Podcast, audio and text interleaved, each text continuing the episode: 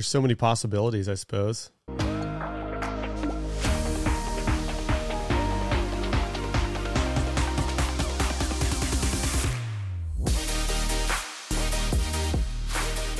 Well, hey everybody, we haven't decided how we're going to do the intro, so we're just gonna we're gonna do it live. First Send thing it. I have to yeah, first thing I have to talk about is uh, is why is it always Navy pilots that see UAPs or uh, or unidentified flying or airborne phenomena, uh, and Air Force guys seem to be not as worried about that. But maybe that's just me. What do you What do you think, Rain? That's a great point. You know, because I've never heard anyone who's like, dude, I got to tell you about this. I was out in the airspace or I was over Iraq and, you know, this UAP, as they now call it, popped up and was flying around. I have no idea what it was. My theory is that after nine months on a boat with 5,000 dudes, you just start to see things. That's what I think it Yeah. is. Although I I, will that- say that thing, uh, was it like Joe Rogan? I think Commander Yeah. Fravor, is that how I Seeing the targeting pod footage of that tic tac moving around, if that's a real thing, is pretty pretty wild. Yeah. I have uh I have my theories. I have a lot of theories about it. I don't know how many I can talk to.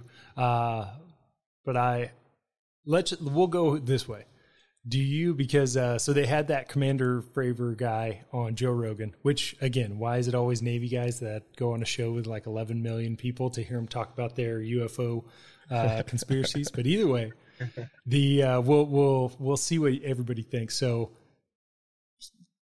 from some military branch or other than human made. What do you guys think?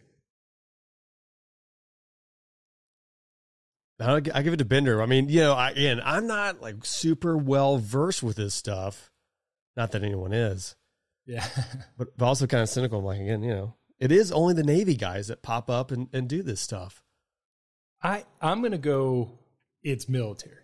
For the sheer fact that like I I just imagine they're not telling people the whole truth. You know, I just that is my expectation.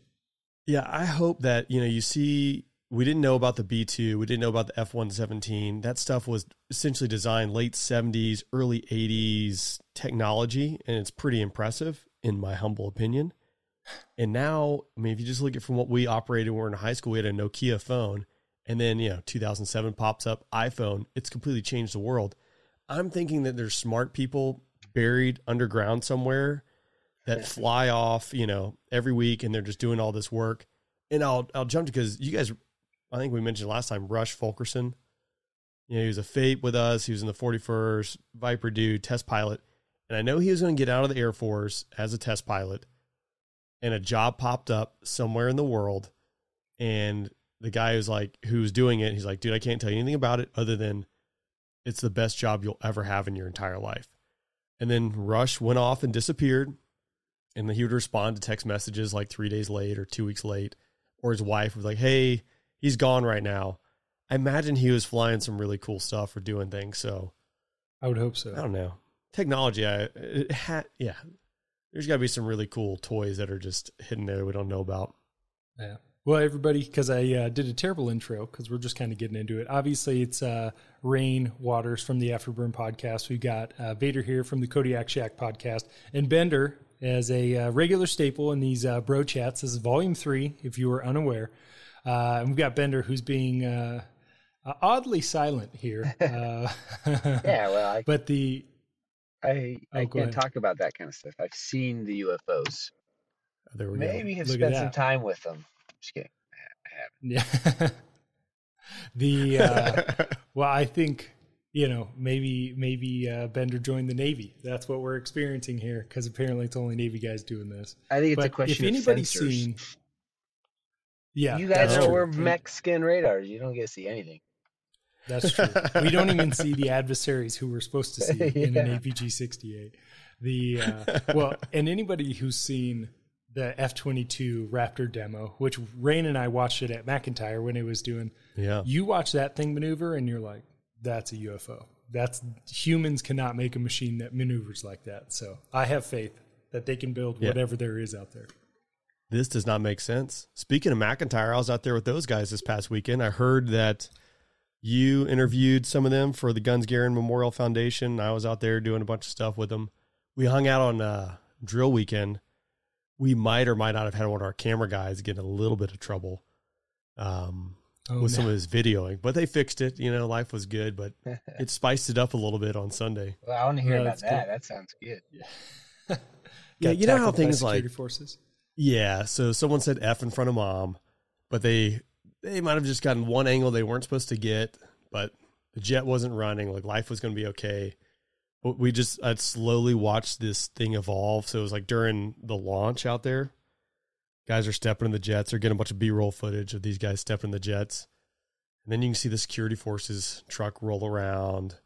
Then the security forces gets out and like talks to him. Then he comes over and talks to me. And it's like, okay, it's gonna be good. And the best part of this too, you guys know Mosey.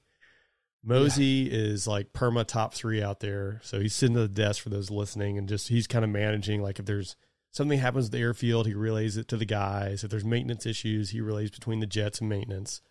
He's he's the corner he's the backbone of this operation. But he became the lightning rod for this whole thing too. So he's having to deal with security forces, review footage and all this stuff. It ended up being like a two hour ordeal again, it worked out like common sense prevailed, but um, it was it was a little bit painful, and then also reminded me of like just the shenanigans that can happen. And you're just like, man, I told the story, so I was like, demo days, right? We would be out there videoing, taking photographs all the time out at Shaw, and the maintenance guys would just call it in. Like, I would be the approving authority down there at the demo ramp. I'm sitting at my desk, and I just my back's to the window to the flight line. I just see flashing blue lights. And like I look back and they have our public affairs guy in handcuffs on the ground. I'm like, oh man, this is not good. I guess I better go out there. So I go out there and I'm talking to the cops. I'm like, hey, yeah, he's authorized to do this. Like, what's going on? Like, well, sir, no one called in the photo pass and he's out here taking photos. I'm like, we literally do this like four times a week, if not five times a week pass was called in. Like I'm the approving authority. Can we just like say, whoops, okay, there was like a little miscommunication. We're good to go. Like, no, sir, we got to take him in. So they like they took him into the you know the station. Like it was again like two hours. He's held there. I'm like, here's what's gonna happen. Like I'm gonna call the group commander. Group commander's gonna call the security uh, MSG commander, the mission support group commander who owns security forces. And it's just gonna like it's just gonna take up everyone's day. And it's like five o'clock in the afternoon. Can we just move past this? Like, no. So Yeah. there's a little bit of that this weekend, but Jeez. yeah, what can Well, you I- do? I think McEntire's a little on edge. You know, they just got upgraded uh, SABR radars. You know, so now Yeah. they're like probably really sketching. Like, oh man, like people are trying to pull one over on the old mighty Viper jet. You know, Yeah, there's no way. And the yeah. uh it's funny you know i understand that like security forces you don't you don't get to make your you know make like real time decisions like there are rules and security forces has to stick by them uh this this is not a story bagging on security forces this is a story bagging on the air force just if anybody is uh unclear Yeah, but if you start it but- that way, it sounds like we're gonna bag on security forces a bit. it's like well i'm With- bagging with on one all due respect. guy. yeah exactly. Prepare to be hearts. disrespected. Yeah. Yeah, so the uh so uh bender and i and maybe rain you met him but uh compton was one of our buddies in japan. And uh he's driving around japan uh, on a base obviously. And uh the speed limit is 40 kilometers an hour and uh, so you're just cruising around which uh i'm not I, I don't math well but i think it's like 30 miles an hour maybe um so it's slow and apparently compton rolls through a stop sign so he gets he gets pulled. Yeah, he gets pulled over. Hey, rules are rules. So the security forces gentleman is like, "Hey, uh, you rolled through that stop sign," and Compton is like, "What stop sign?" And he's just like, "I don't even know what you're talking about." And so they're like, "Hey, I got to give you a ticket." So they write Compton a ticket, and Compton is, uh, we'll call him Kurt. Uh, so he's he's pretty direct. He's he's not the uh, you know the kid gloves guy.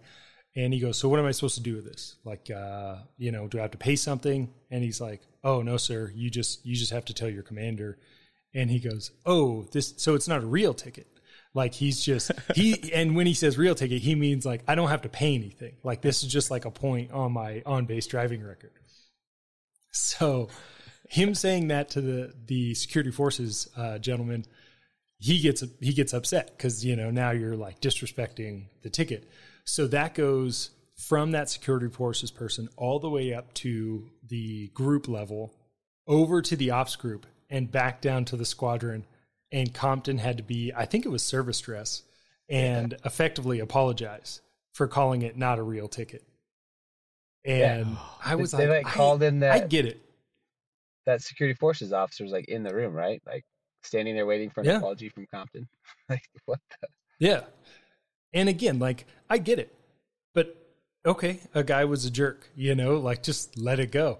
But I I was I was shocked when I heard that as like a, a lieutenant and I was like, what organization am I in? Like this is weird. Like I I don't know. It's a Fortune 100 company. It's not a it's not a military branch, you know.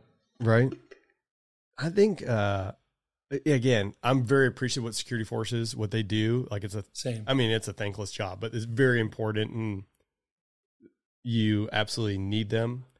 But they're hearing stories like that, and it, I mean, it's not just like security forces, right? Like if someone got offended, like at the finance office, and it's like now it just goes up and over, and you're like, just do your job. I'll do my job, and like everyone wins. I'm cynical about that. I feel like Bender might have a story or two um, like that. I don't know. Maybe Bender, I don't do you have anything like that? No, I'm pretty clean throughout my career, I think, generally. I was just yeah, saying, I, I was mean, like, I remember like no one has time for that. It's Bender so, so annoying. Yeah. That's what Bender's like to the point and he calls people's BS. That's what I, I really appreciate about Bender. And I think you did that once or twice at Shaw. Yeah. Some people don't appreciate that though. I had we had pretty good commanders though. I didn't get in a whole lot of trouble as a general rule. But I wasn't also allowed to talk to some people directly as a general rule either. So, well, yeah, because again, you like called them on their BS, and that's what I again I appreciated. I think it was like something at the gate. I remember it was didn't like Shaw it like went to like single gate ops. Like it just became like ridiculous. And I think you just spoke you you spoke facts, and then facts hurt someone's feelings. But yeah, I don't. They had like I can't remember what it was exactly, but it was single Oh yeah, they they put up like two or three stop signs. You remember that? So you had to stop. Yeah, that's what it was. Like a hundred yards from the gate, and then you stopped fifty yards from the gate, and then they stopped to check your ID. And so like uh, the line was like two miles long, and they'd wait for the one car to come up, and then on yep. the other side they had like Humvees set up with no kidding, they're like fifty cals and the guy manning it for whatever reason, like on the other side of the gate. So for whatever reason, the threat con had reached some insane level. So it was like the yeah. first guy would go up, he'd get his ID checked, he'd go through. They'd wait for him to like make it past the 50 cals or whatever. Like, okay, he's safe. And then they'd marshal the guy who's waiting at a stop sign 50 yards away up to the gate, wait till he was in place, and then the next guy would come up. I mean, it was it took hours to get through that line. It was ridiculous. That's so. what I remember. Yeah, because I remember you. Yeah, you called it on it, and just going back, like I'm not a tactician when it comes to force protection and gates, but I was like, this is the silliest thing in the world. One, we're stateside, so if you need to put barricades up to like impede traffic flow and slow down someone who might run the gate, like the resources exist. But putting a stop sign up, like I don't know if I'm going to run the gate, I'm not going to give heedance to your stop sign, like a concrete barrier wall. Like I have to physically go around. That was so dumb. Yeah, I forgot about that. Yeah, that was that was shenanigans. There's a lot of bad so ideas out was, there Just getting processes. I had we had one guy who he lost his ID. I, I might have already. I'm not sure if we're sharing the same stories we shared before, but he so he's a captain, Viper pilot. He lost his ID. He goes to the ID place. He's like, "Hey, I'd like a. I just need to get a new ID. I lost it." And they're like, "Well, have you spoken to your first sergeant about it?" He's like, "I don't have a first sergeant. I'm the ops group. We don't have a first sergeant."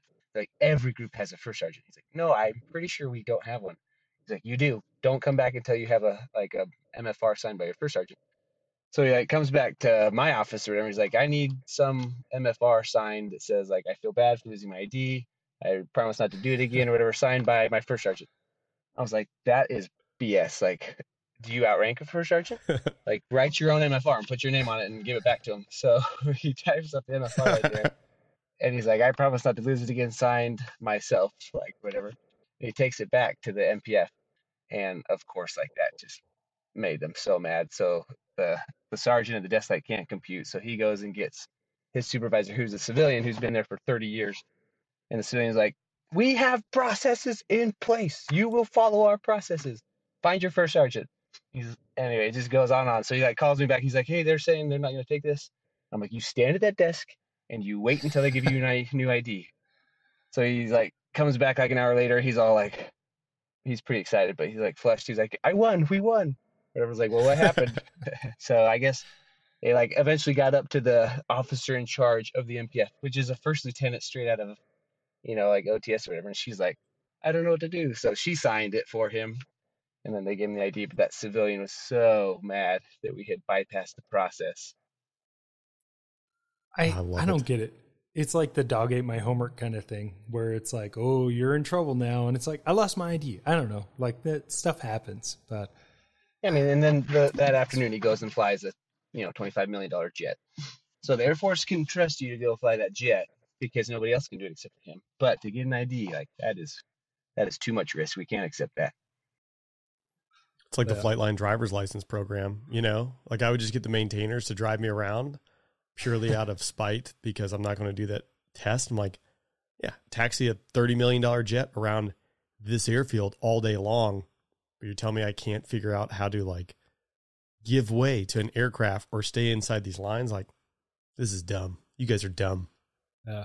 I had a, I had a really crappy response. Maybe, uh, maybe I should have said it, but I, I, I don't think I did. In in my uh, memory, I believe I kept it to myself. But I had the same thing. I was like, hey, why do I need a Flightline driver's license? Like I taxi jets around, and they're like, well, it's different. And in my mind, I was like, how do you know? like you've never taxied a jet, so how do you know if it's different? You know, driving a car, which again is not a nice thing to say. I hope I didn't say it, but it's it's one of those things where you're like, I get it. There are processes, you know, and there and you we have to follow them, but we also have to use common sense and say like, hey, maybe this doesn't make sense for for pilots whose job it is to understand what lines mean what and what lights on the airfield mean what. Like, I get it, but yeah, I don't know. Well, yeah, explain to me what the importance of an ILS critical area is. Yeah, what exactly. that little line means. I mean, I don't know what it means, but you know, I know. I know how to know how to utilize yeah. it. Yeah, its purpose well, is the, to uh, make me nervous for about thirty seconds. I'm like, is that the yeah. line I'm not supposed to cross? And then I cross it. I need to be. Can I? Can I go past yeah, this? Is this one of those days I can't go past it? What, what's the rules? Yeah. Oh man, speaking of uh, just ridiculous like buffoonery type things. So they're they're moving um, the markers on the airfield when at my last base when I was at Holloman, and before putting the new hold short and instrument hold short line, they paint over them. And luckily, mm the person who's taxiing out there is the wing commander at the time. And so he's taxiing out like do do do do do, just going to the runway, and he just doesn't see. He just sees like, you know, darker black streaks across the taxiway, that used to be instrument hold short and hold short line. So he just like, well, man, I can't find the hold short line. Like this is crazy. And sure enough, he has a like a CMAV, like a controlled movement violation, uh, because they've painted over the hold short line and there's no hold short line now because they haven't painted the new hold short. And you're like, this is crazy. Luckily, it happened to him because anybody else would have probably just gotten oh, destroyed. But oh, yeah. it was like, you better oh hey wing commander yeah you know stuff happens you know so yes. well speaking of uh speaking of mfrs bender you know this so rain before you swapped us out in jordan we had a guy who was at Misawa with us. I won't say his name because he's probably doing really good things in the Air Force now. He's a fast burner. Um, but he is he got there two months before us, so he's leaving two months prior because he was doing like a wing weapons thing on our first deployment. Uh, and really great guy. And so we're in Japan. Obviously, Japan. If if people, I'm a geography major, so I'm qualified to talk about this. Uh, the so Jordan to get back to Japan, it makes sense to fly east. But most everyone else who goes to you know like the Middle East, Jordan, all those places, uh, comes from the continental United States or possibly Europe. So the standard process of going back home, quote, home, is west. And you must in process through Baltimore because that is where everyone from that side of the world goes back home. So he's like, hey, I understand that there's a process here, but I need to go to Japan. I don't need to go to the United States. And they're like, I'm sorry, sir. Like, you need an MFR stating that you can deviate your travel. So, same thing. He like writes this whole MFR and he's like, hey, I'm trying to go to Japan. I can take like, he, I mean, because he's full up, he's like, this specific flight to take me to this specific country back. And they get the MFR and they're like, no, sorry, we can't accept that. So he literally, because he's he's better than me, he literally takes the rotator through Baltimore and then has to travel from Baltimore now west again across the United States, across the Pacific, back to Japan, uh, because the process. And you're like, holy moly, this is crazy. Oh my gosh, that inflicts so much pain. Yeah, hey, for no real reason. Yeah, that's. I mean, again, these are like just like all the shenanigans. Like, there's a million of them, and you listen to like other people, like in the army and navy. Like everyone has these stories. You're just like, if we could sprinkle common sense. The problem is you get to size of an organization that the bureaucracy is so big, and it, I don't know if it's C, is it CYA. Is that what's happening? Like, no one is willing to like delegate the responsibility down to the lowest level because they're worried about their careers. Like, what is it? That's what I want to know. I don't lose sleep over this, but I'm curious right now. See, I feel like I feel like it's a it's just control. So, perfect example. Uh, I think it was General Goldfein. Maybe it was the the CSAF before him, but it was like, hey, get rid of non-important processes. You know, like let's get rid of the extra stuff. Like let's stop doing these things. And somewhere between him and me as an end user, the processes yeah. were still in place. And I think there's just somewhere in between people like, no, I need this. Like, I need this information. I need these things to happen. And they just don't let go. Like, even though their bosses, bosses, bosses saying it, you as an end user, you know, you can't be like, hey, sorry, sir, but General Goldfein told me, you know. So I don't know. What do you think, Bender? Yeah, I I think it's CYA for sure. So we had when I was in Afghanistan, we had uh, um, so we were obviously Vipers, so we carry some air-to-air missiles and some SDB or whatever other types of bombs. Um, and then the Raptors were somewhere in where did it where they the Deid? I don't even know where, but not the Deid, I guess. Mm, yeah, they were somewhere over there. Um, but somewhere in uh the planning process, it was like, hey, Raptors haven't dropped any bombs recently. Like, we want to justify, you know, why they're deployed and all that stuff. So they were like, Vipers, you're going to fight DCA in Afghanistan, which there's not a great air threat, you know, out there in Afghanistan. but load up for DCA because we're going to have the Raptors fly in country to drop some SDB or whatever. We're like, wait, what? like, no, no, yeah, you guys, uh, you know, we have there's potential threat coming from Tajikistan or whatever. I kid you not. Uh, so that could happen because the Raptors are coming.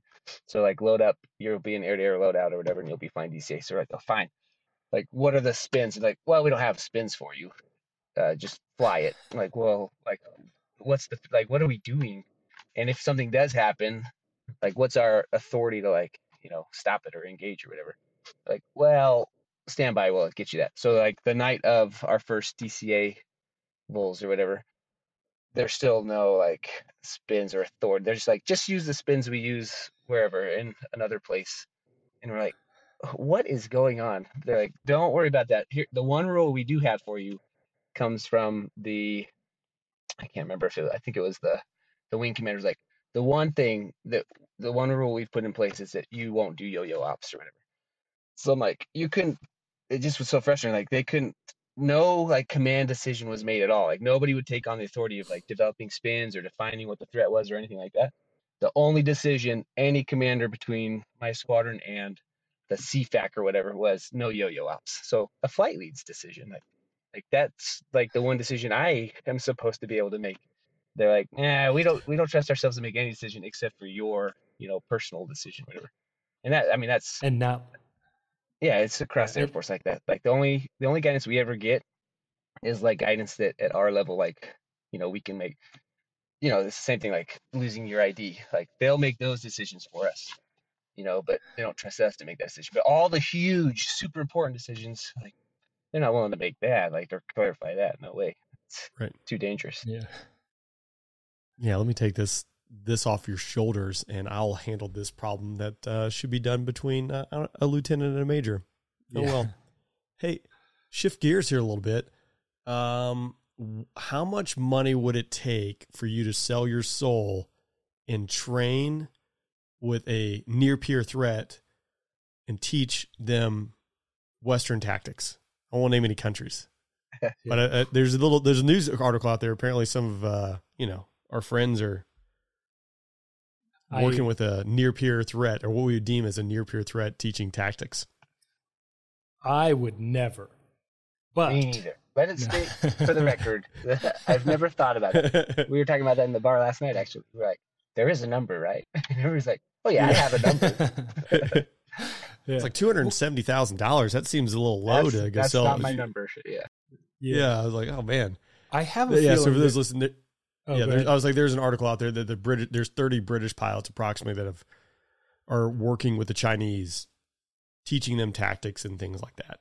So, yeah, I think we would all agree for those listening that's I I would say considered selling your soul to sell your bros out. But yeah, sorry, Vader, what were you saying?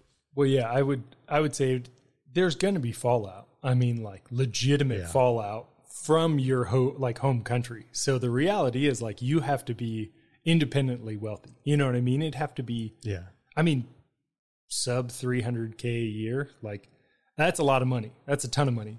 But you may not be able Never to go, go back home. home. You know what I mean? So it's like totally not worth it. That's crazy. Yeah. That's and not even like, Snowden money, you know? You gotta at least make yeah, Snowden money. yeah. yeah, you're you're not uh you're not going back to the squadron barbecue reunion after after that one, I don't think. Yeah. Yeah. No, so, not at all. Yeah, I mean again, three hundred thousand is not a small yeah, I guess lump of change, but if you're never gonna be able to go home or yeah, you're gonna you're gonna live on an island by yourself for quite a long time. It's kind of crazy, but that's I mean that stuff happens all the time. Yeah. I, I am assuming this is a this is a broad assumption. Uh, I'm assuming they're like the dirtbag dudes, you know, the dudes in the squadron that the bros yeah. don't like anyway, and then they're like, "Fine, I don't care. I'm going to go teach China then." Uh, yeah, I can think of a yeah, couple people I wouldn't, that might do something like yeah, that. Yeah, go do that for sure. I wonder. Uh, well, one because I mean, maybe those dudes got burned by their military, or yeah, just burned by their government, etc. So yeah, they might not care at all. Uh, the other piece, I would say maybe I'll give like a benefit of doubt. Like, so it's run through a shell company in South Africa. Like, depending on how they interface, like it could potentially be like if I don't know, are they flying in South Africa or flying, you know, in the Middle East? There are a lot of expats that go to South Africa or go to Dubai, etc. So maybe they've been giving up this information, like thinking they're training, you know, the South Africans. I don't know, but at some point, like you got to be smart enough to at least realize that uh, maybe this is nefarious. Yeah, the uh, one other thing that I saw recently, somebody sent me uh, the YouTube video of the Chinese uh, ACM, the air combat maneuvering. Air com- yeah, ACM. Yeah. The uh, but they use English, so they like do ACM oh. in English, and they're like using all the same terminology that you would hear in like a U.S. engagement, and you're like, hmm, that's pretty interesting. well, I mean, you saw they they bought a bunch. The Chinese bought a bunch of land. Was it next to what's the base up in North North Dakota? Minot. They bought like 150 acres, and I mean, I remember they would go up and down the eastern seaboard. I mean, they do it everywhere. I mean, yeah, everyone does it, right? They're out there observing tactics and how things are done. I think the latest thing it was a Grand Forks, North Dakota. I'm but someone's gonna like lose their mind over that. But uh, a Chinese company ended up buying, you know, hundred plus acres right next to an Air Force base, which we operate a lot of drones out of. And so, I mean, it's everything flows back to the party and the government. So that'll undoubtedly be utilized as a resource to gather information, etc. So I think a lot of people realize that, especially in the last like two years, they see what our dependency was or what our dependency is on other nations, and then also see maybe some of the reality of how certain nations act and behave not only towards their people or towards everyone else. Yeah. Again, I just I have to keep. I have to go there, so I have to be careful. Yeah, yeah legitimately, that's true. Yeah. The uh, you know, well, I know one thing that now that I'm getting uh, through the F-15C TX, uh, I think China is shaking in their boots because I'm yeah. getting pretty lethal in this airplane. So uh, just hammering away. Oh yeah. So all of the so so far all my experience is in the simulator. So big big caveat there. First uh, first flight is coming up in a couple weeks. Um, it is wildly different. I mean, aggressively different than the F sixteen. Uh, so for everybody out there who doesn't know, so the F sixteen is what's called AOA limited, so angle of attack limited, uh, to the point where you can pull back on the flight controls, and the jet will limit the output to stop you from putting yourself out of control or overshooting the available uh, angle of attack or AOA. The F 15C does not do that. It has um, like hydraulics. Um, I should probably know this, but uh, it's like cables and hydraulics, I think. And uh, but either way, it has like a a, a small flight control computer doing like very minimal uh, inputs. So you kind of have like, uh, hey, your rudders rudders will deflect 15 degrees without the flight control computer, and they'll deflect 30 degrees with it. So if your flight control computer kicks offline, you don't have as much maneuverability. So you want the flight control computer, especially if you're going to go like really fast, because pilot induced oscillations can get bad. So that it helps with stuff like that. Uh, so Rain, I'll ask you because Bender, he's a 35 guy now, so he's all about AOA and rudders and everything. So as an F16 dude, yeah. when you think about flying like an AOA, like oh, I can do AOA excursions and I can bleed energy. How what do you expect when you're when they say like, hey, yeah, step on the rudders and, and you know you'll do the thing. What do you when you're in the jet or you imagine being a dogfight and you see an adversary like fly across your left side at like 2,000 feet? what do you what are you going to do with those flight controls or what what are you attempting? Well i'm going to try to get behind them and shoot them and kill them. Get them in a WEZ right? Yeah. But not having or being aoa limited like i never thought about it in the viper. I'm just like i'm going to do this. Like you just pull as hard as you can to try and get there and you don't have to think about it i would imagine now you're thinking a lot you have to be i don't know i'm not a very good pilot but like you got to be a champion, not to like over G or not to part, like, you know, put the jet out of control. Because like fangs are through the floor as you hit the merge there and you just want to kill that person. I don't yeah. know. That'd be really challenging, I think. Well, I don't want to give Eagle guys too much credit, but they uh, they tell me to my face and it doesn't even hurt my feelings. They're like, you actually have to like be a pilot and fly this plane. And I'm like, yeah. ugh, that's the worst. so, uh, yeah.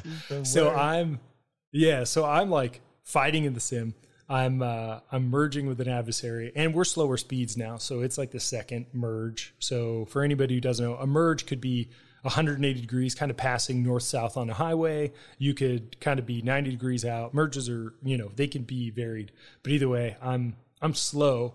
So I'm like, oh, I'm slow. I can't over G. So less than like call it 350 ish, a little higher than that. You can just like pull the control straight to the seat pan, and you won't over G. And so I was like, this is sick. I'm just going to like stop the jet. And so seat pan, and I just like, and when I say stomp, I mean stomp on the left rudder pedal because this jet is just going to like whip around and I'm going to be pointing at him and I'm just going to be ready to kill. so I like, like, a raptor. That's right. And I go seat pan. That's what we call it. We guys. And, uh, seat pan. and then I stomp on the left rudder pedal and the jet rips off to the right. I mean, like total departure. And I'm like, oh my gosh, this is insane. So, uh, so the, apparently in the C model, there's two things there's out of control and a full departure. Out of control just means the jet's not doing what you want. So if I pull back and move, like put the uh, left rudder and the nose doesn't go anywhere, I am just out of control. Just ease off the back stick and the jet will probably get back in control and fly. A departure is the jet starts doing stuff that you don't want it to do. So, like right there, left rudder, I'm trying to go left, and the nose just like rips off to the right, and I get into this like excessive roll, and I was like, I, this is going to be a challenge. Like this is this is not like a one day I'll figure this out. Um, so definitely negative transfer. So then, did he roll in behind you? I can completely see that. Well, Since luckily you, it was like a, a simulator. Yeah. Luckily it was like a simulator generated thing, so he's just like cruising along. so I I'm able to turn back around and, and go kill him. But yeah, there's there's a lot. I heard uh one of my uh, our vice wing commander, he's a in reservists when you get up to I hope hopefully he doesn't listen to this, but you, know, you get pretty old in the reserves when you start to get to that level. So he's been around a while. Real young looking guy. He looks great. Uh, he's pretty good. anyway, so he's been flying Viper since they were, you know, the A model probably. But he was talking about they brought he was a homestead reservist, so they they were there when the F twenty two is getting its final like um what do you call it? When they oh I whatever. Its final IOC. like what is it? IOC. Yeah, IOC.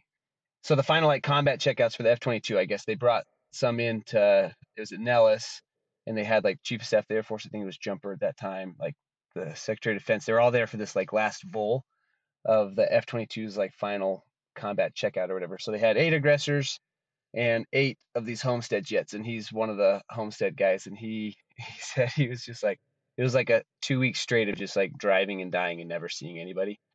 Um, but on the last day, he was like up at thirty-seven thousand feet, just like cruising, and he sees above him the this raptor go, you know, like point straight at him and goes through the cons. So he, he sees the flash and then he sees the cons. And so he's like, oh, yeah, I finally see one. Uh, and so he's like 1.3 or something. So he's like, I got the energy for this. So he just like pulls straight up at the raptor, uh, like to get his nose on him or whatever. And then, of course, like over commands this two bag viper up at 40 something thousand feet. And so right as they merge, he goes out of control and the jet starts like falling out of the sky. But it starts falling out of the sky. Uh, I want to use my hands, but since we're on a podcast, I can't. But basically, his nose starts to, he just starts to spin or whatever. And his nose just tracks this raptor as it's trying to merge with him. So it looks like he's just like, I'm in a gun WEZ, pretty much like right now, as he's like just falling out of the sky, not able to do anything. And eventually another raptor kills him or whatever and then he recovers like at 20 something thousand feet. And uh and so he like lands and he's like gosh i hope you know standard he's like i hope nobody noticed that that happened and i'm not gonna say anything obviously. Uh, but when they go to the debrief uh everybody walks in and then they the like lead test guy is like you follow me and he's like oh gosh here we go so he goes into this back room and it's a it's like a teleconference and General Jumper is there, and the lead F twenty two like engineers, all those guys are there, and they're like, "What happened?" And he's like, "What do you mean? We just merged up at whatever forty thousand feet." He's like, "How did you gun a Raptor at forty thousand feet? Like, what were you doing?" He was like, "You know, I was just like, we just merged. I just turned across his tail or whatever. Just." You know, whatever, just doing my pilot stuff. and they're like, stop it. Like, tell us what happened. He's like, fine. I went out of control. And they're like, ah! they to like understand. They were it just like sense. terrified. All of a sudden, this Viper just creamed, you know, this F twenty two up at that altitude. So they're like, oh, no big deal. So Jumper like turns the VTC off. He's like, let's go, and they all let's like just leave him sitting there. He's like, okay, cool. I guess I'm off cool. the hook. Yeah, just delay your caps, the critical action procedures for the recovery there. Get yeah. your gun shot, yeah. and then you. I mean, you got plenty of altitude to recover. That's awesome. Yeah, it's pretty funny. Oh, that's great. I like how they didn't care at all that he was out of control and there was no knock it off or anything. It was like, oh, so you didn't accidentally kill a raptor? Cool, you're good. Yeah, you know, good to go. Nobody cares anymore. Oh man, we did a uh, combat hammer. This is like 2015. No, no I'm sorry. Uh, checkered flag. Where you go to you go shoot missiles and then in the afternoon do that. Um, yeah, hammer was out at hill, but I was thinking. So we did you know, like a week. It was awesome. Shoot missiles like in the morning or the afternoon, depended, but you do a huge large force exercise. The Raptors, 35, Eagles from uh, Eglin, and we were over at Tyndall doing this at the time. But I remember we were just red air like multiple days in a row, and then finally it's like, hey, we need like a blue air look. And so naturally the Raptors were red air, and you're like, well, this is pointless. I think I, I went out with gigawatts as a mission check for me, and you're just like, I don't know. I'll get a valid shot when I do my fence in check or something. Like there's just like there's no this is like completely pointless. You can like run the timeline in your head. You're like, I'm probably getting shot in the face right now. Yep, I'm getting shot in the face. Cool. You know. Hey, thanks. It's just crazy. But Bender, you guys, I mean, again, a, a fourth gen fighter. I mean, even fourth gen with with like an electronically scanned array radar is going to be a little bit better. But I mean, it's it's not it's not going to hang. You know, that's not that's not our standard threat. Uh, Bender, I, mean, I assume they talk about the "I believe" button in the F thirty five. Like during the TX, you know, they're like, obviously we complain all the time about the F thirty five. It's just our, you know, it's the right of the TX into the Fat Amy. But they're like, one day you're going to be out there and you know you're to be making fun of whatever, and then all of a sudden you're to see it. And you're be like, I believe, like this is awesome. And so that happened in my first red flag and it was raptor flying red air. And like we pick them up pretty far. We like shoot them and i'm like oh gosh here we go as i trespass all my numbers you know standard red flag. I'm like they're gonna shoot me. I'm gonna die in this debrief. But in the debrief they never it was awesome. We killed them and they never even had a clue we were there. I'm like okay if we go to war like this is the machine i probably want to be in it's pretty money yeah that's cool well, and I think if you do your job right, you know, like in fifth gen, if you if you do the things and you you put your jet where you want it to be, like it seems impressive, you know, outside looking in. It's you know you don't. uh We were talking to Blitz Ayers, and we were talking about like managing risk and things, and he's like, yeah, when you're when you're young, when you're a lieutenant, a young captain, you know, it's like, hey, can you want to take some risk? And it's like, cool, how much you got? You know, you're just like you're you're happy to kind of onboard risk and then you go to red flags and then you see just how many airplanes are flying around and how close everyone is and you're like this is mildly harrowing like this is wild especially in like a fourth gen fighter or now where link 16 is not on a lot of platforms so now you're just like you don't have any sort of link 16 information of who's around you and you're just like think small for 90 minutes woof yeah, especially if you do one of those red flags, it's like a coalition one, and you have all these different nations playing around. You're like, you get these small altitude blocks, say small, you're like 2,000 feet, and you're used to having like 10,000 feet for your formation. You go out there nighttime, and they're not used to doing a whole lot of night, or even you, like, it's not a, like, think skinny. I'm just hoping someone's not screaming through my altitude block at 450 knots. And I do remember, like, one of ours, we had, um, he was the chief of OGV prior to Bender, very experienced dude, great dude. And he came back. He went, he got spatial deed in one of the vols. He was like 12,000 feet out of his, his altitude block. He hit the PARS button, so the jet automatically recovered, which thank God that existed. But, you know, in the debrief, they're like, hey, you're out of your altitude block. What are you doing? He's like, I was spatial deed. And everyone's like, oh, like, you know, if it can happen to him, it can happen to anyone. But again, think skinny because someone go blitzing through your altitude block. A lot of yeah, it's amazing. More crap doesn't happen. Yeah, and even yeah. well as block fifty guys, I mean, you, we have these SEAD caps that are. I mean, it's crazy. In F thirty five, we don't we just don't fly that close together, uh, which is kind of nice. But in the block fifty, I mean, you'd have that mini block, two thousand feet for four of you, and you would have, you know, two elements on the opposite sides of these SEAD caps in the middle of the night. So the closest calls I ever had were you know, like crossing paths with wingmen in the in your SEAD caps, you know. Ugh. Because yeah. we'd have like a 500 foot mini altitude like block between the two elements or whatever. You're just like passing 500 feet away from another like 500 no. feet.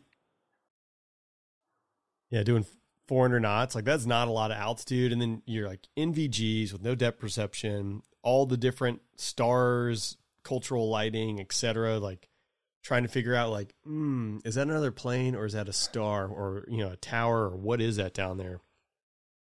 Not a good spot. Yeah, I'd say uh, one of one of my least favorite red flag uh, sorties because Bender and I, I mean, we went to a few red flags when we were in Alaska, and they were awesome. I mean, just a rage fest. I think there's a, there's slightly less aircraft than like a Nellis uh, flag, but it's just it just seems like there's a lot more space. You can move around a little bit more. And then I went to like a Nellis red flag and I was like, this is intense. And uh, so it's an IMC vol, so instrument, instrument meteorological oh. conditions. Uh, so we take off, four of us take off. Um, and about the time we hit the holds, we go into the weather. And the assumption is like we're going to be in the weather all day. So we split Gross. up. So there's, yeah, there's two of us. Uh, it's I'm number three. My number four is my DO at the time when I was at McEntire. And uh, we're in the weather, just fighting. And I'm like trying to do the job. There's surface threats that are radiating and shooting at you. So you're trying to defend, but stay relatively level. Uh, and then there's an aggressor that I see that I'm that I'm trying to figure out if he's alive, if he is a bad guy, if he is a good guy. And then I realize I'm like, he is below halfway down the scope on a 20 scope. And I was like, oh, we are like merging. Like he's less than 10 miles away from me. So this is happening. And if for an F 16, they have two radios. So not a ton of radios when there's like five different frequencies you could be on. Uh, so most of the time, Block 50 F-16s are over probably the escort freak or the strike freak. Uh, and then their secondary radio is not to like talk to your flight; it's to talk to the SEAD roulette people because you kill the radio uh, at red flag. So you have to tell the the SEAD RTOs or range training officers what you're shooting at, so they know uh, what SAMs to kill or not kill. So you can't really talk just to your flight. So while we're doing this, uh, my DO has a complete uh, MMC failure, which is your mission oh. computer. So effectively, it's like he has an operating motor, flight controls, and engine uh, he has no navigation. He has no screens. And so he's, so this happens. So literally, I'm pointing towards the threats, uh, and he is pointing back the, so in trail of me. And he just goes on the RTO frequency, so the range training officer frequency, and he goes, I lost everything. I've got nothing. Uh, he's like, I'm going to say it. And he's a, he's a prior Navy dude, tons of experience. I mean, he flew the F14, F18, then the F16. You know, all of us are IPs. Uh, and he goes, I'm going to say it. I'm going to say it. I'm going to say it. And he goes on, this is all on the Aux freak, the secondary freak. And he goes on the Pri uh, radio, which everyone is fighting on. We're on the escort freak this time. And so the words knock it off are like, should be sacred.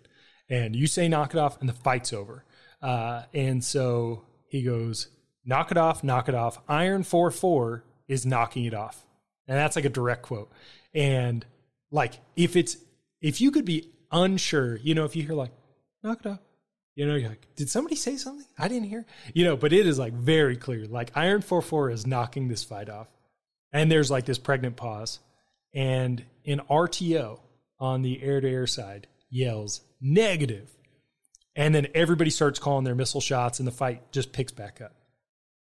So now, IMC rules you're supposed to do like, hey, so many degrees of bank, so many de- degrees of pitch. But he is now he has no MFC, he has nothing. So I go max AB and I just like like limiter pull around the corner to put him within my radar field of view before he falls off the link.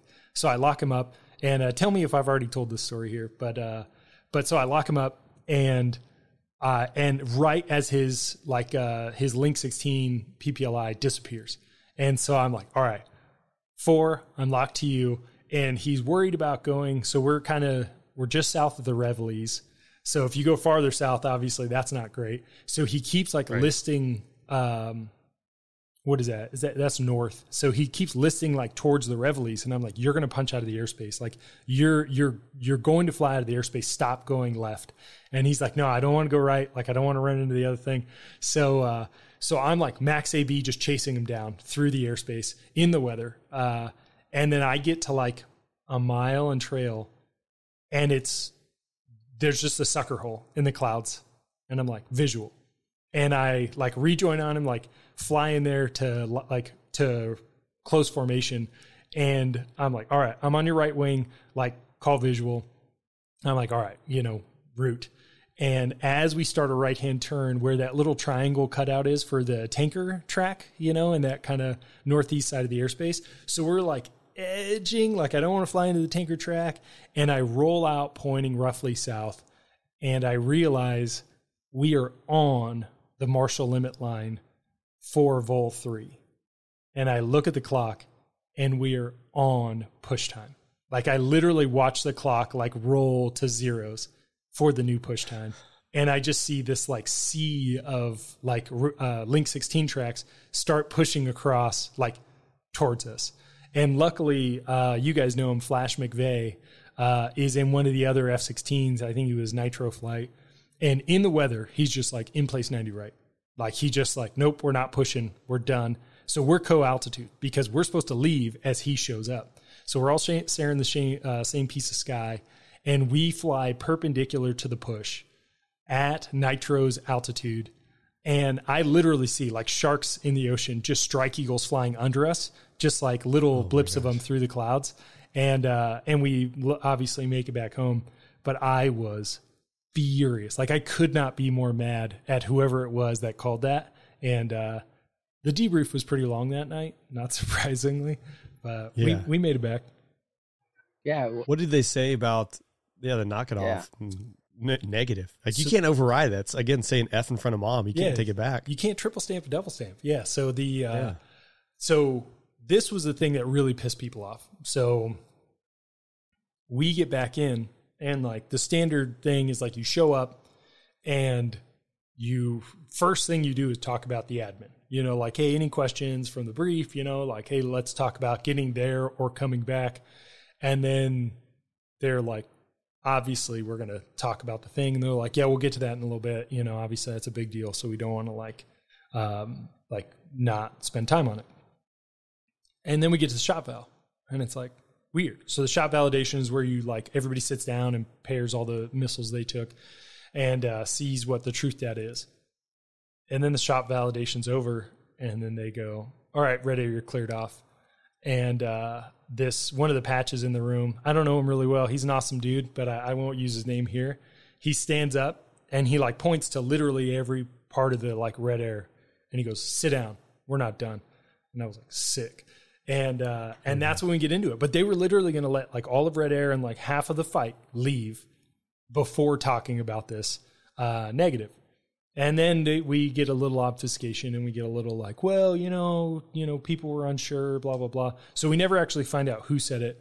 Um, but either way it was uh, it was suboptimal and we we get to the bottom of it how you can't you can't turn off and knock it off uh, and the worst part was it was because the third push was going to lose out on training if we knocked off the fight and i was like i I'm so furious because you know if we run jets together, yeah. if a guy crashes, like, oh yeah, that that's gonna hold up. You know, like people are gonna be like, oh, you're right. I can't imagine why you would lose the third pushes training. So, just ridiculous. Yeah, that story spread pretty quickly. I, I think like that same night we were getting texts about it and stuff. And I think the Tigers were like, we're never going back to Red Flag until the the because the commander of Red Flag, I think, acted unprofessionally, is my understanding or I guess I'll tell a story from what yeah. I heard from him. But I get he would give out green chips for superior performer and red chips for the kind of the LIMFACs of the bull. Uh, and so my understanding is that he gave a green chip. I don't even know who he gave it to, probably C2 or somebody who was useless, but he wanted to make feel better about their lives. And then throws the red chip at, wasn't it your flight or something? Or maybe it was at yeah, the Tigers which, or somebody. It's like, no. And you guys need to do better about like like understanding when you should call knock it off or whatever. And the story is that he like throws the red chip at the guy, and the guy just stares at him and let it like it just hits him in the chest and just lets it fall to the floor. It's just like, f you, like we're not coming back to red flag again until he's gone. Yeah, so it was it was almost exactly that. Yeah, so the the number one, the flight lead was the squadron commander. So number one was the squadron commander. Number four was the DO who it happened to, and uh, yeah, he's like, hey, number one, he throws him like the the bad chip, like you screwed up chip, and uh, he's like, you got to control your flight, you know, like that's on you. If someone knocks off your knock it off, you got to knock it back off again. And uh, yeah, he throws a chip and he like holds up a binder because one, it, I was flabbergasted that he just overhand throws chips to the like last row. It's like a forty yard throw to the back of the room. Yeah. And anybody who's held poker chips, you're like, that's dangerous. So he literally holds up like his like bob binder. You know, he holds it up and it hits the binder and falls to the floor. And like somebody in the row in front of him like picks it up. He's like, "Here you go, sir." And he's like, don't give me that. Like drop it on the ground. And uh, yeah, McEntire left. They were like, we're done here. And they just went home. They didn't, it was like a Wednesday or something. And they were like, Thursday, we're getting ready to go home and we're just leaving. Like they're not. So yeah, they were rightfully so furious. Wow. Was that, man, I'm trying to think. I did one. Did we do a red flag together when you were at McEntire? Or I might have been, it might have been. I only I did one with McEntire. Yeah, I like 2015 or 16. Okay, yeah, I didn't get there yet. I wasn't I wasn't out there until late 16. Um, but yeah, that would have that would have been before. But man, that's I was going to tell my story, red flag, my worst sortie, but it doesn't even compare. It's when I lost my lip light, and then we were like a switch to runway three operations. Oh, man. Hey, which was a significant emotional event. I'm like, my lip light died on departure. I'm like, I might abort this sortie and head back, and then it, then it switched to runway three recovery when it wasn't supposed to. Oh, like, oh this is this is terrible. Runway three, I was like, please no. I just if it's runway three, just uh, let me land opposite direction. I'll ex- I personally accept a twenty knot tailwind for a yeah. runway two one. Uh, oh man, red well, flag is a it's a great. Just so much crap happens at red flag. It's it's awesome. Good stories. Yeah. We had we had one guy who took off and didn't lift like he didn't he was his like his first red flag. So he just got FMQT and we're like the first jets on this giant departure and he forgets to like raise his gear. So and then he overspeeds the crap out of it. Anyway, so we like, he's like, I can't catch up in the rejoin. And they're like, your gear's down, so that's your problem. Uh, so that happens like again the first jet of the entire go. So he slows down to like 200 knots. So this entire train that starts towards the airspace is like let out by this guy who's now like creeping back at 200 knots and all the other formations of fighters are just like getting like just crushed up against it. So they're like starting to vector people off the departure to try to get them around. Uh, the I won't say his name either for, but um, actually I probably will. But we ended up naming him obviously at that red flag. Uh, and so the switchy jackets. Sorry, I'm in a softball tournament. Here you go. Say hi. You're on a podcast. Hey. what? uh, hold on, I'll be right there. Uh, anyway, so the his name is pretty funny because they it was they ended up naming him Limbo for like how low can the bar go? You know, like just always trying to go as low as you can go. I was like, that is a good name. I love it. Oh, that's great. Oh, that's brutal. He's a great dude. Though. We had one of those. We had, uh, yeah, yeah. they always are. They still are. Yeah. We had one. We had a departure, and this was actually it. I would say this red flag. We came back from our deployment, and this new commander, you probably can accredit him with I don't know maybe at least twenty people getting out of the Air Force, but this was this was it. This is where it kicked off. We had a young wingman who did the same thing first go, his first red flag. Uh, he left the gear down on departure, and it happens right. And then he ended up getting dinged uh, rightfully or wrongfully, but it was it was something like it kind of changed the course of the squadron. I feel like in most fighter squadrons, like you're going to mess something up at some point. Like metal's going to get bent, but like so long as like no one dies and it's not malicious, it's usually like, hey, you're going to wear you're you might be grounded for a week and you're doing like ground duty. You might you're going to stand in front of the squadron on Friday and tell everyone what you did so people can learn from it. But like, there's nothing permanent on your record like busting him on a check ride, and he got busted and that was kind of like the turning point. We're like, oh, I guess we see how it's going to be because the heavy community, like they're pretty Q2 and Q3 happy. I mentioned on other podcasts, but like if you like a Q1 for is a check ride pass, Q2 you might have to clean up some items. It's still like not great, and a Q3 means you fail. You're not qualified. And commanders can hand those out at any point if they deem necessary, and that's what happened in the scenario. And for us, like it was like, ooh, that's something new in the fighter world. You're like, so it it only got worse from there. That's when I it's, showed up at the squadron a, when it had it had reached the yeah worse from there. Yeah, like this is gonna be awesome. I'm gonna go be in rain squadron. Like it's totally awesome. The gamblers are great. I get in and it's like, what is wrong with this? Oh, no. like, and like people yeah. would like get done flying. They come out of debrief and they would just like freaking leave the building. Like no talking, no fun. I'm like what is it's hard to like wreck a fighter squadron's morale, but that squadron had yeah, zero of it when I yeah he he he wrecked it really quick because Vader I mentioned he Blitz is going to be on the Kodiak Shack. I've had Blitz. Blitz was my boss when we are when we were downrange and ripped you guys out, Blitz was awesome. And, you know, we're downrange like, oh, this guy's going to be great, you know, because we're leading up to his change command. And then talking to some of the other guys and like the Tigers or the shooters had flown with him when he was not a commander, like, oh, yeah, he's great. You guys, he's, he's awesome. And he was anything but awesome, which you're not always going to have like good bosses, you know, and you have to figure out what they need. But goes back to like, in my opinion, he was purely CYA he viewed being a squadron commander as only a hurdle to his upward mobility because if anything bad happens in your squadron as the squadron commander whether it's your fault or not like you get blamed or it's going to impact your next assignment your your stratification if you're going to go to school yada yada yada. He knew that and everything he did was based upon that in my opinion. It's it's unfortunate. It almost it's almost like some sick joke that it's like you almost never find two squadron commanders that are good in a row. It's normally like yeah. touchdown of a squadron commander, and then it's like it's almost like they know, hey, we got to put this guy somewhere. At least put him in a squadron that just had a good commander, and then you know, hopefully after that you get a good commander again. Which it sounds like that did happen for the 77th after him, that it kind of rebounded yeah. with the next commander. But yeah, it's it's disheartening to see just how bad a bad commander can can be for a squadron. Yeah, just one guy. I saw uh so at that time Hyper Anderly was the Tiger commander, which was kind of entertaining, but now I see yeah, he's like the wing commander out there. I saw him in the news, Bender. Oh yeah. He's awesome. Yeah, I yes. think we love well, I love Hyper, I'm pretty sure all the bros do up at Hill.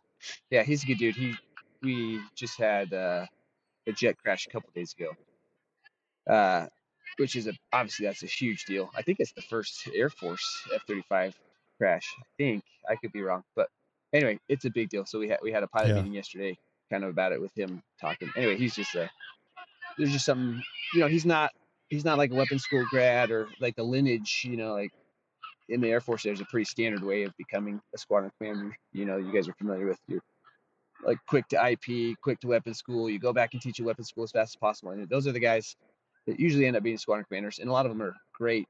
Um, but that that doesn't those aren't necessarily they don't always make the best commanders.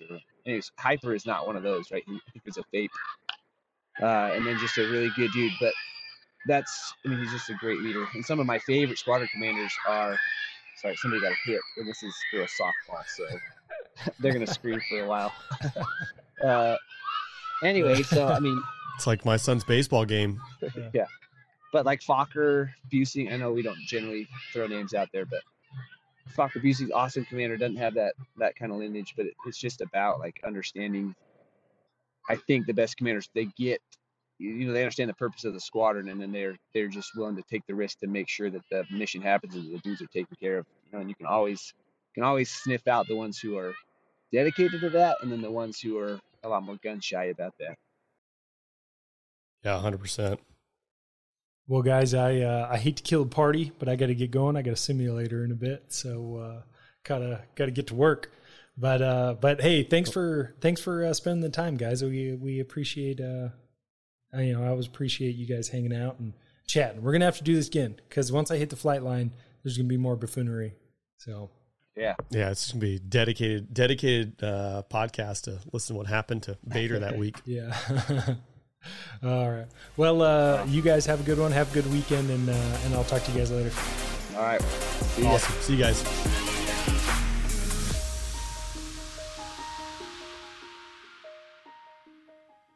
BetMGM has an unreal deal for sports fans in Virginia. Turn $5 into $150 instantly when you place your first wager at BetMGM. Simply download the BetMGM app and sign up using code Champion150. Then, place a $5 wager on any sport. You'll receive $150 in bonus bets, regardless of your wager's outcome. And if you think the fun stops there, the King of Sportsbooks has plenty of surprises in store. Check out daily promotions, same game parlays, live bets, and so much more. Download the app in Virginia today and get $150 in bonus bets instantly from your first wager only at BetMGM. BetMGM and GameSense remind you to play responsibly. See BetMGM.com for terms. 21 plus only, Virginia only. New customer offer, subject to eligibility requirements. Rewards are non withdrawable bonus bets that expire in seven days. Please gamble responsibly. Gambling problem? Call 1 800 Gambler. Promotional offer not available in Washington, D.C.